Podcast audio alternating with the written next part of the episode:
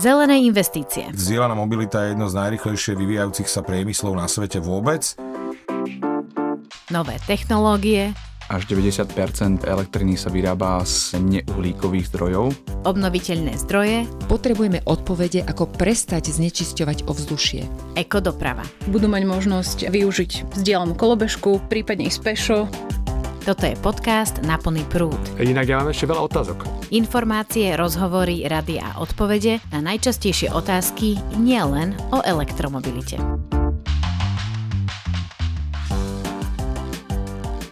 Vy ste vyrazili na cesty s takým novým elektrickým autom od výrobcu Škoda a musím povedať, že táto Škodovka urobila na mňa minimálne vizuálne veľmi dobrý dojem.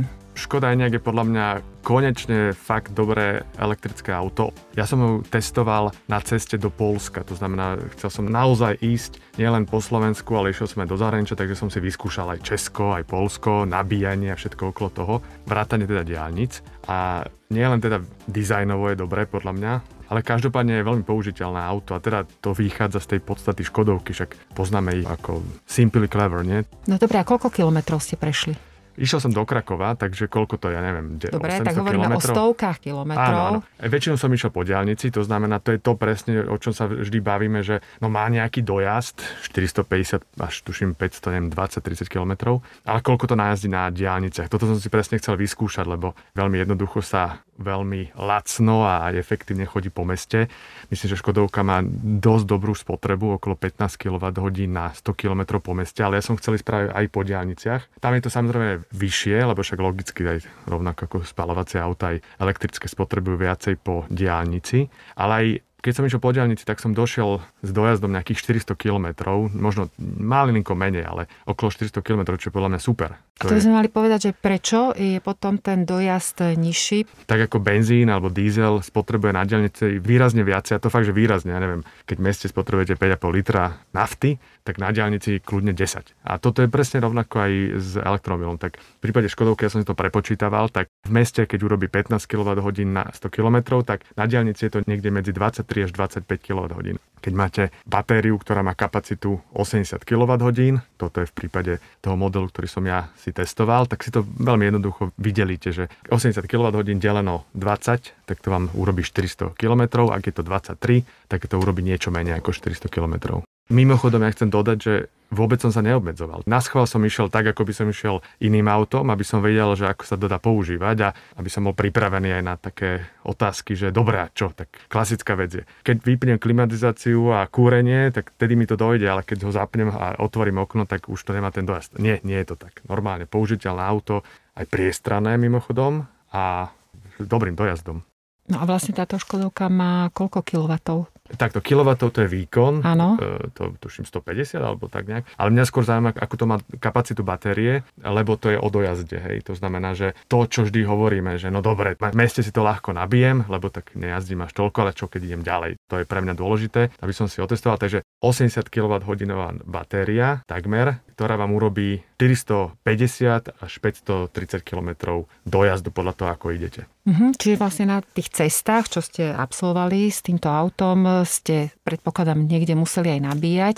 Aké typy nabíjačiek ste použili a ako rýchlo to trvalo, alebo ako pomaly to trvalo, kým ste sa dobili, ako sa hovorí na tých 80%? Presne tak, ako hovoríte, že my hovoríme o plnej batérii pri úrovni 80%, pretože tých posledných 20% kvôli podstate technológie batérie je dlhšie, takže vždy hovorím o takom nabití, ale čo je dôležité, že ja som to auto nenabíjal iba na diálnici, ja som ho normálne štandardne nabíjal aj na normálnych tzv. AC nabíjačkách, konkrétne na wallboxe, ktorý mám doma v garáži. A toto je najlepšie, že ak si nabijete cez noc, a používate to auto potom úplne bežne prevádzke. Mimochodom, keď to nabijete cez noc, ono sa nabije nie do 80%, ale do 100%, takže to neriešite, keď sa to nabíja v noci.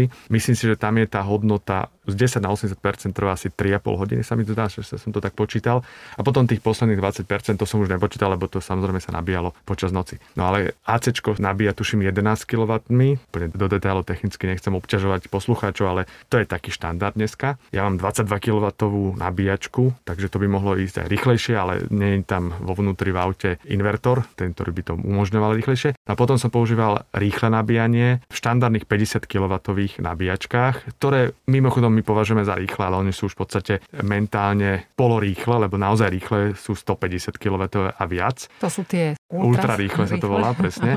V podstate také sa teraz vo veľkom začínajú stavať a v západnej Európe vo veľkom aj stoja, ale aj my na Slovensku budeme stavať takéto nabíjacie body, financované aj z plánu obnovy mimochodom. A čo je dôležité je, že na týchto nabijete podľa toho, s akým výkonom, keď idete na 50 kW, takú štandardne rýchlu, tak to je tuším 50 minút. A keď idete na 125, to je maximum tejto Škodovky, tak to nabijete tuším za 30 minút, proste idete rýchlejšie. No ale keby ste išli naozaj na to, čo ponúka trh dneska, 150 a viac, dokonca Ionity si je na 350, ale samozrejme to je ešte... Ešte také auta nemáme, čo by sa tak nabili? Nemáme 350, máme tuším najviac 220 kW, ale mm. teda to sa bavíme, že to nabijete úplne plno za 15 minút, takže to už je ako keby na tú kávu ano. počas státia na odpočívadle. Hlavne už je to porovnateľné s e, tankovaním, ano, pretože tiež e, tam strávime tých 10 minút, či chceme alebo nechceme, keď máme úplne prázdnu nádrž, že ono to aj trvá, kým sa to tam doleje. Presne tak, tak e, myslím, že nikomu 15 minút už naozaj nehrá nejakú rolu. A dôležité je povedať, že my gro ciest robíme bežným nabíjaním. To znamená, že aj keď si povieme, že no tak dobre, ako tým elektromobilom pôjdem do toho Chorvátska, alebo v mojom prípade do toho Krakova, tak aj tak 90% alebo 80% ciest štandardný šofér urobí v roku nabíjaním v mestách a prímeskej nejakej doprave, takže potom neriešite. No ale aby som sa vrátil k tej vašej otázke, tak nabíjal som to teda na normálnej stanici, aj na rýchlo nabíjačke a aj na ultra rýchlej nabíjačke a potom to sú takéto časy, teda niekde okolo 3,5 hodiny, 4 potom okolo hodinky tými 50 kW, inak tie vidíte u nás dneska kade tade popri e, nákupných centrách a na, aj na ulici. A potom tie ultrarýchle od 150, tak to je okolo 20-30 minút. A tých ultrarýchlych nabíjačiek ste po ceste videli v rámci Polska a v Českej republike nejaké také optimálne množstvo, alebo ešte je to naozaj zatiaľ kde tu, riedko? Zatiaľ ich je málo samozrejme, na Slovensku ich je presne 50 nabíjacích bodov, z toho nejakých 20 je Tesla.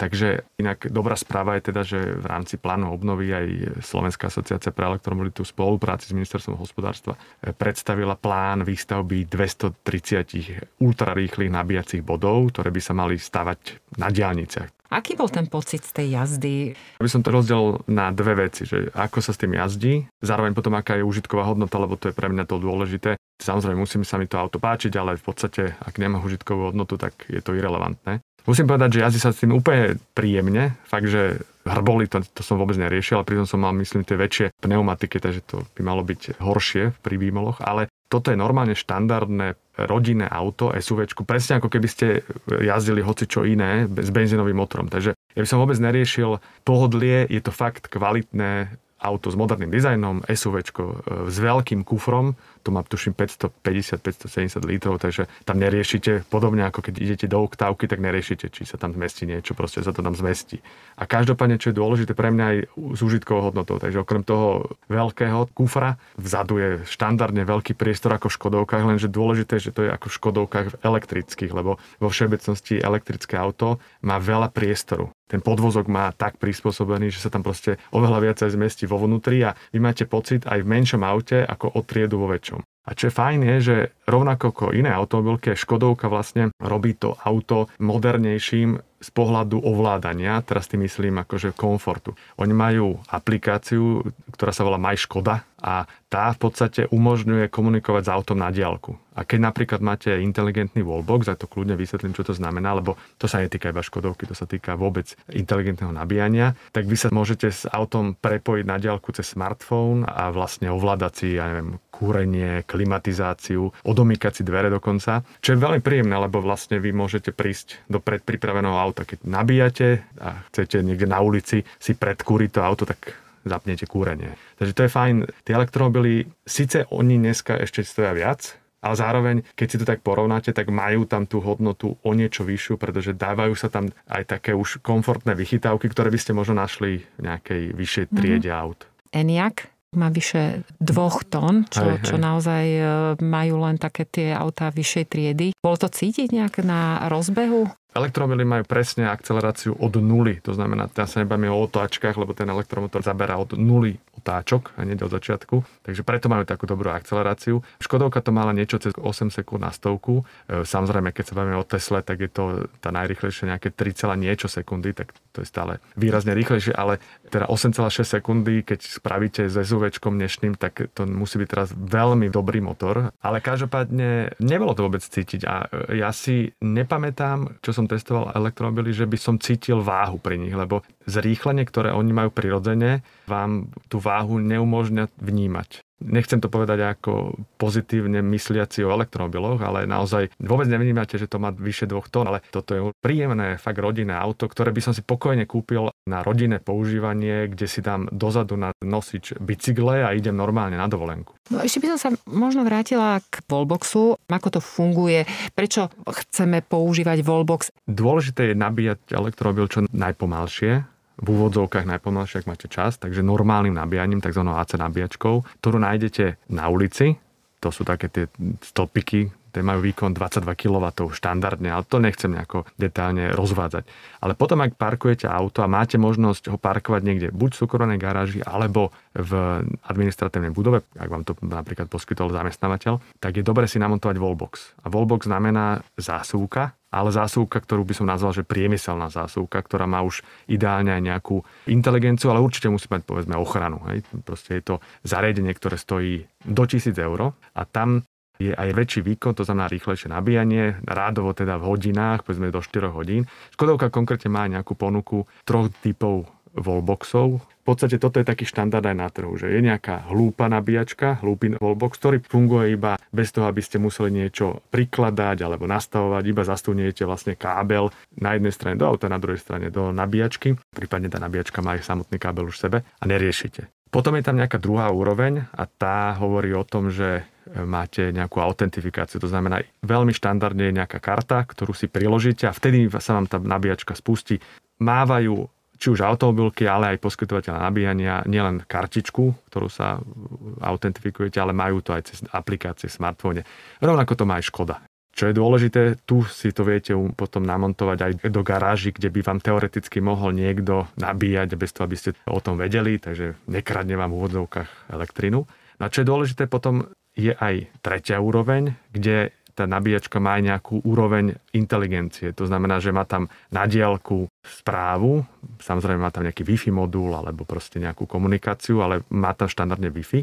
A vy vlastne viete s tou nabíjačkou komunikovať, ideálne aj cez tú aplikáciu. Dokonca ju viete aj na diálku zapnúť a inteligentne vy ju viete dokonca aj nastaviť, aby nabíjala v nejakom časovom pásme, napríklad v noci, keď môžete mať lacnejšiu elektrínu. A toto má aj samozrejme Škodovka. Aj oni majú tri úrovne, nejakú úvodzovka hlúpu, nejakú strednú, inteligentnú a inteligentnú a podľa toho si vlastne viete aj ovládať to nabíjanie a mať nejakú interakciu v podstate s tým autom a nabíjaním. Ja som veľmi zvedavá, čo povie náš host, Rasto Chvála, motoristický novinár, ktorý tiež testoval ENIAC či sa budú zhodovať e, jeho skúsenosti alebo e, jeho pocity z jazdy s vašimi. Ja som si absolútne istý, že on bude oveľa, oveľa väčší odborník a bude vedieť aj tie technické detaily, ktoré ja vnímam iba ako užívateľ. Možno zhodnotí práve to, čo ja som si nevšímal.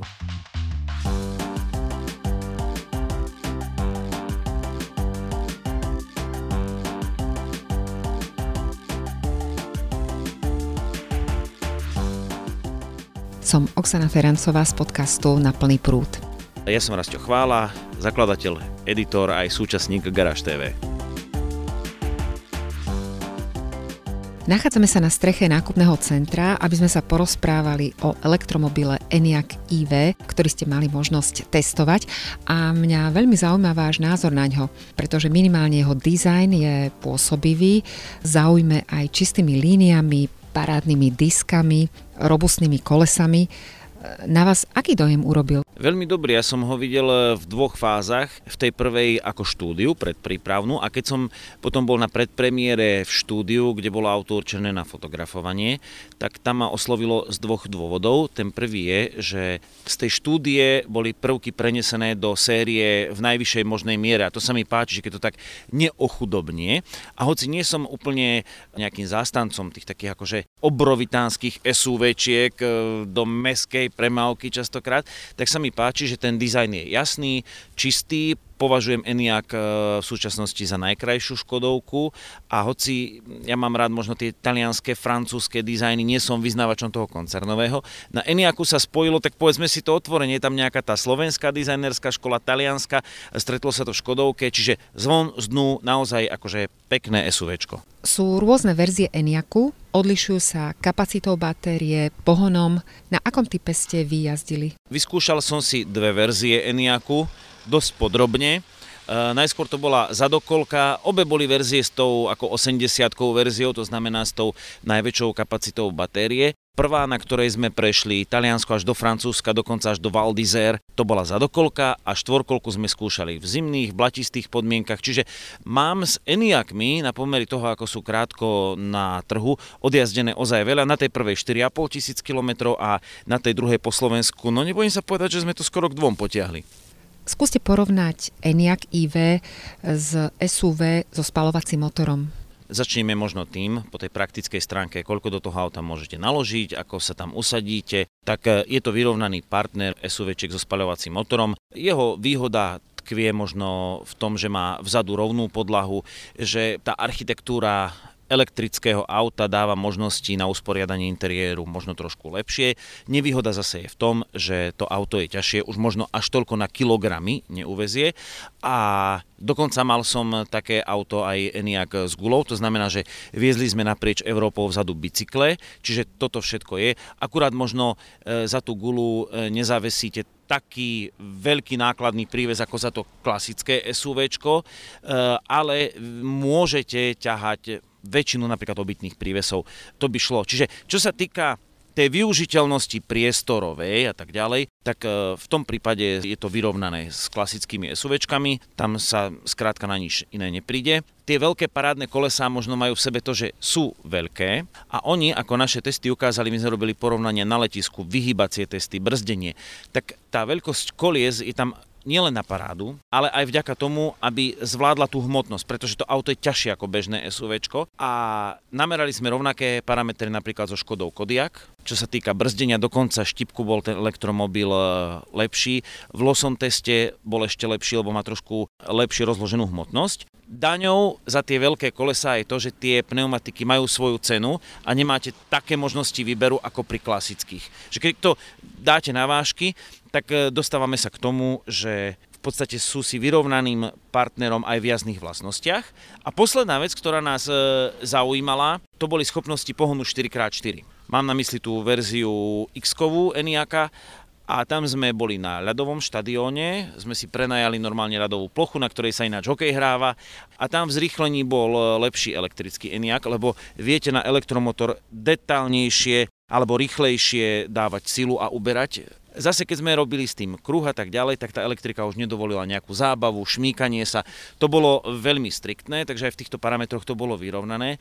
V tomto sú si tie autá podobné, alebo elektromobil na tom horšie nie je. Ako to vyzerá so spotrebou e, nabíjanie elektromobilov versus tankovanie do aut so spalovacím motorom? Je to veľmi ťažké vyhodnotiť alebo dať na spravodlivé váhy, aby to bolo nejak vôbec porovnateľné, lebo predstavte si mesto, tak SUVčka veľké a ťažké so spaľovacími motormi, čím v meste sa pomalšie plazíte, čím máte viac tých rozbehov a zabrzdení, tým tá spotreba je vyššia, alebo ona už od istej miery neklesá. A Eniak alebo nejaké iné veľké SUV elektrické v meste na tom krátkom pohýnaní sa vie ísť ešte úspornejšie. Potom, keď idete mimo, napríklad na diálnicu, alebo dáte na strechu strešný box, alebo si dáte bicykle dozadu, tak zase tie nožničky sa roztvárajú.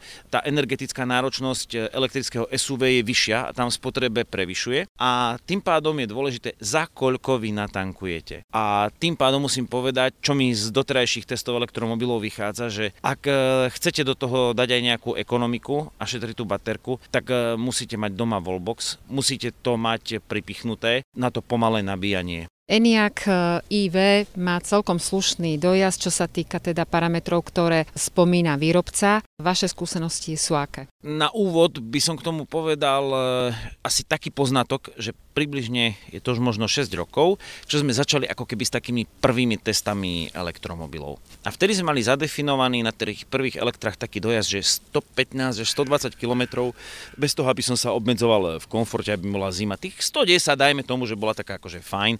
A keď som išiel do Banskej Bystrice, tak som vedel, že jedno nabitie, lebo ináč akože nedojdem. A teraz pri takomto komforte, tak akurát, tak už je to z Banskej Bystrice do Bratislavy, že ani nemusím zastaviť. Čiže za tých 6 rokov to extrémne sa akože natiahlo. Druhá vec je, že tie normované podľa automobiliek dojazdy sú viazané na niečo a ja neviem, ak tam vychádza 400 km alebo nejak tak, tak v bežnej takej slovenskej premávke ten ENIAC 80 vie urobiť, ja neviem, dajme tomu, že zaokrúhlime 300 km, pod plnou záťažou, keď niečo ťahám, aj vtedy do Francúzska so strešným boxom nám to vychádzalo nejakých 240 km. Pre mňa sú dôležité tie kilometre pri plnom komforte, bez obmedzovania a tak ďalej. Ale povedzme si to tak obecne, že ak máte wallbox a parádne to nabíjate doma, tak keď e, sa zobudím, tak mám 300 v pohode ráno. Zaujali vás na Eniaku nejaké technologické vychytávky, ako napríklad bezpečnostní asistenti či tempomat? Prvá vec, ktorá ma na elektromobile zaujíma, ja to volám plug and play systém. Sadnem, idem, že cvak, cvak, že nemusím štartovať, nemusím nechať akože zohrievať. Mám za to, že asistenti jazdy na kalkuláciu dojazdu sú dobrí, ale je pravda, že sme adaptívny tempomat využívali, najmä v Taliansku, ale hlavne vo Francúzsku, kde pekne to bralo dopravné značenie. Teraz si na to spomínam, že túto časť tých aktívnych asistentov sme akože aj radi využili, aj pekne pracovali, že nebol tam veľký úbytok energie, keď sme to nechali aj na tempomate. To bolo fajn a Eniak má to lepšie na trhu, ale nie je to nejakým spôsobom niečo akože e, prevratné, že by to auto autonómne jazdilo, to nie. E, skôr sa mi páči, ako je uspôsobené, že tie systémy, tie užitočné veci ako keby za vás robia alebo vám e, pomáhajú. A využili ste služby Laury? Mám na mysli Lauru, hlasovú asistentku. Teda naozaj úprimne odpoviem, že ja bez asistentky rád fungujem.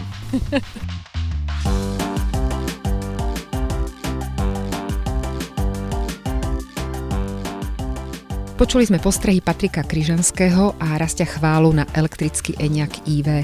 Navštívila som aj spoločnosť Škoda Auto Slovensko, aby som sa spýtala Roberta Bartu, ako vníma česká automobilka nástup elektromobility.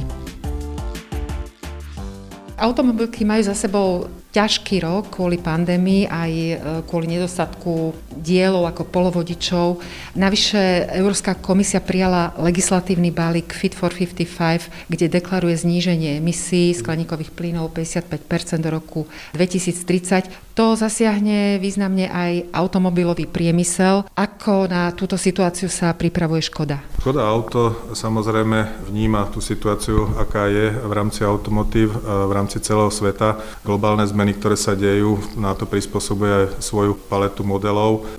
Predovšetkým by sme chceli klásť dôraz na elektrické vozidla na model Enyaq, ktorý v podstate je veľmi obľúbený od e, doby, čo prišiel na trh a v podstate tam by sme mali vedieť pokryť všetky požiadavky a objednávky. Elektromobilita už je tu nejaké tie roky. Bude sa akcelerovať prechod na elektromobilitu? Je to v prvom rade to uvedomenie si, že musíme pre tú planetu niečo robiť a automobilky vrátane Škoda Auto si to uvedomuje a postupný ten prechod tu bude. To znamená, ešte nejaké roky sa budú predávať aj konvenčné vozidla, ale je tu samozrejme jasný cieľ a stratégia prechod na elektromobilitu, ktorá v podstate sa za posledné roky vyvinula ako alternatívny pohon. To znamená, v budúcnosti alebo v najbližších rokoch privezeme na trh ďalšie nejaké tri modely, ponúkneme zákazníkom ďalšie elektrické vozidlá a je tu nejaká stratégia, že v roku 2050 by mala byť úplne neutralita v rámci Škoda Auto, to znamená, by mali byť už plne elektrické vozidla k dispozícii. Samozrejme ukáže aj situácia celosvetová na trhu v rámci automotív, čo všetko ešte prinese vývoj v rámci elektromobility a respektíve automotív. Ako v praxi vyzerá prechod zabehnutej automobilky vyrábajúcej vozidla vyše 100 rokov na výrobu elektrických aut? Ako pre každú automobilku treba povedať, že v podstate nie je to revolúcia, ale je to určite významná evolúcia v rámci automotív. Tak ako z začiatku boli benzínové motory, postupne prišli dízle, hladké dízle, potom priame streky a tak ďalej. Čiže v podstate začala sa vyvíjať nová sekcia elektromobility. Kladie to dôraz hlavne na vývoj vozidla samotné samotného, ale v prvom rade je to vývoj tej trakčnej batérie. Lebo v podstate momentálne čítate zo všetkých médií, kto čo vymyslel a kam sa posunul v rámci vývoja batérie, ktorá je rozhodujúca pre elektromobilitu. Aj myslenie motoristov musí prejsť zmenou. Ako vnímajú verní škodováci príchod elektromobility? To je dobrá otázka. ono, tá e-mobilita prináša množstvo e, potrebných zmien, ktoré treba urobiť, ale samozrejme ako pri každej veci, či mám preskočiť z toho konvenčného auta na elektrické vozidlo, je presne to, že keď niečo prichádza nové, tak chcem vedieť o tom, čo možno najviac informácií. A možno tie informácie, keď nie sú, tak každý trošku nejako váha. My sme si robili takú analýzu, ten zákazník, že či teda by bol ochotný a či má nejaké bariéry v tom, e, či prejsť na to vozidlo elektrické alebo nie. No v podstate vypadli nejaké tie základné veci, čo samozrejme ho zaujíma, to je e, obstarovacia cena, lebo každý vníma, že elektrické vozidlo je drahé vozidlo. Potom spôsob nabíjania, lebo to je niečo úplne nové a samozrejme dojazd. Je doslova nutná zmena myslenia, lebo už aj pri používaní toho vozidla, tak ako mám dneska mobil a rozmýšľam podvedome, že kedy si ho nabijem, aby som ho mal nabitý, aby som mohol s ním telefónovať a tak ďalej. V elektromobilite si vyžaduje trošku takýto koncept myslenia, že či mám nabité, či budem môcť kde nabiť, či budem mať dostatok času. Je to v podstate niečo iné, lebo zatiaľ to nabíjanie trvá trošku dlhšie ako doplňovanie konvenčného vozidla. Tieto veci sú rozhodujúce a ovplyvňujú myslenie rozhodovanie e, sa e, či kúpiť alebo presedlať z toho konečného na to elektrické vozidlo. Už sme povedali, že aké najčastejšie otázky riešia zákazníci, keď sa rozhodujú kúpiť si elektromobil. Ja len doplním, že pre nás je dôležité a vlastne kladneme na to dôraz, že je podstatná a dôležitá je tá edukácia toho zákazníka. To znamená nie len ako u importéra alebo danej značky, ale vôbec globálna edukácia, to znamená média, dokonca aj štát a tak ďalej by mal trošku viacej o tom rozprávať, lebo tej e-mobilite sa jednoducho nevyhneme, tá tu už je. Nehovorím, že bude teraz jediný pohon, ale určite bude jeden z tých významných pohonov v budúcnosti v rámci automotív.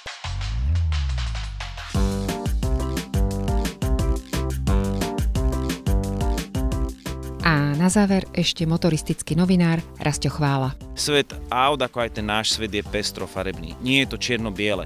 Nedá sa povedať, že elektromobilitou môžeme 100% niečo nahradiť. Druhá vec, aj ja ako fanúšik rally a všetkého si uvedomujem, že sú situácie, kedy sa musíme na to mobilitou trošku inak zamyslieť, len uh, nikdy v živote nie je dobrý extrém. Ja si myslím, že tá vlna prvého návalu elektromobility sa trošku teraz tak akože ukludní, sa to prispôsobí a pekne si to všetko jedno do druhého zapadne. A zase ja som rád, zažil som vrchol tej benzínovej naftovej éry. Teraz ideme testovať niečo iné, no tak uh, Uvidíme.